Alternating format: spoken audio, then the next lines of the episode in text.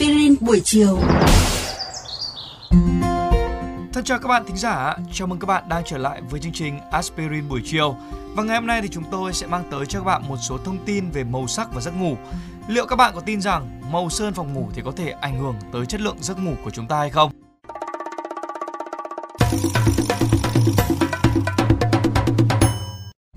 Các bạn thân mến, chúng ta dành sấp xỉ 1 phần 3 thời gian trong đời để ngủ. Thậm chí một giấc ngủ đủ và sâu đem tới nhiều lợi ích cho sức khỏe, vượt xa một chế độ dinh dưỡng lành mạnh hay những viên thuốc bổ. Thế nhưng, chúng ta bàn nhiều tới việc phải ngủ như thế nào, ngủ bao lâu, chứ chưa thực sự chú trọng đến việc tạo lập một không gian ngủ thực sự thân thiện với giấc ngủ. Lý tưởng mà nói thì phòng ngủ cần phải thực sự là một chốn an toàn, thoải mái đối với mỗi cá nhân. Đó là nơi mà ta cảm thấy hoàn toàn yên tâm, thư giãn và được thả lòng.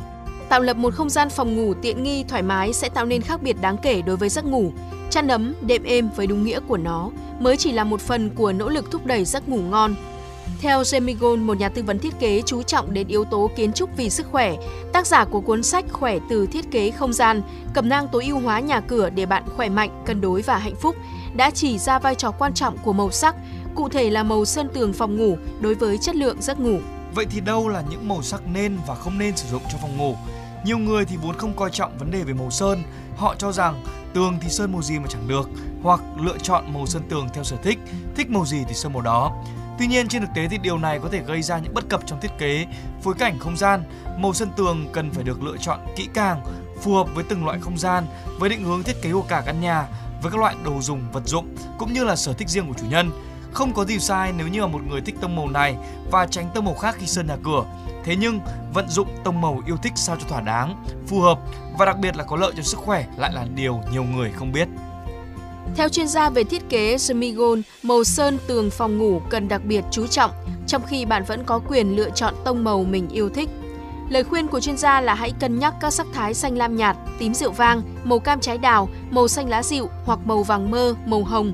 Đây được cho là các tông màu từ lạnh đến ấm, có độ dịu nhẹ, mướt mắt, giúp thúc đẩy giấc ngủ đến nhanh và sâu hơn.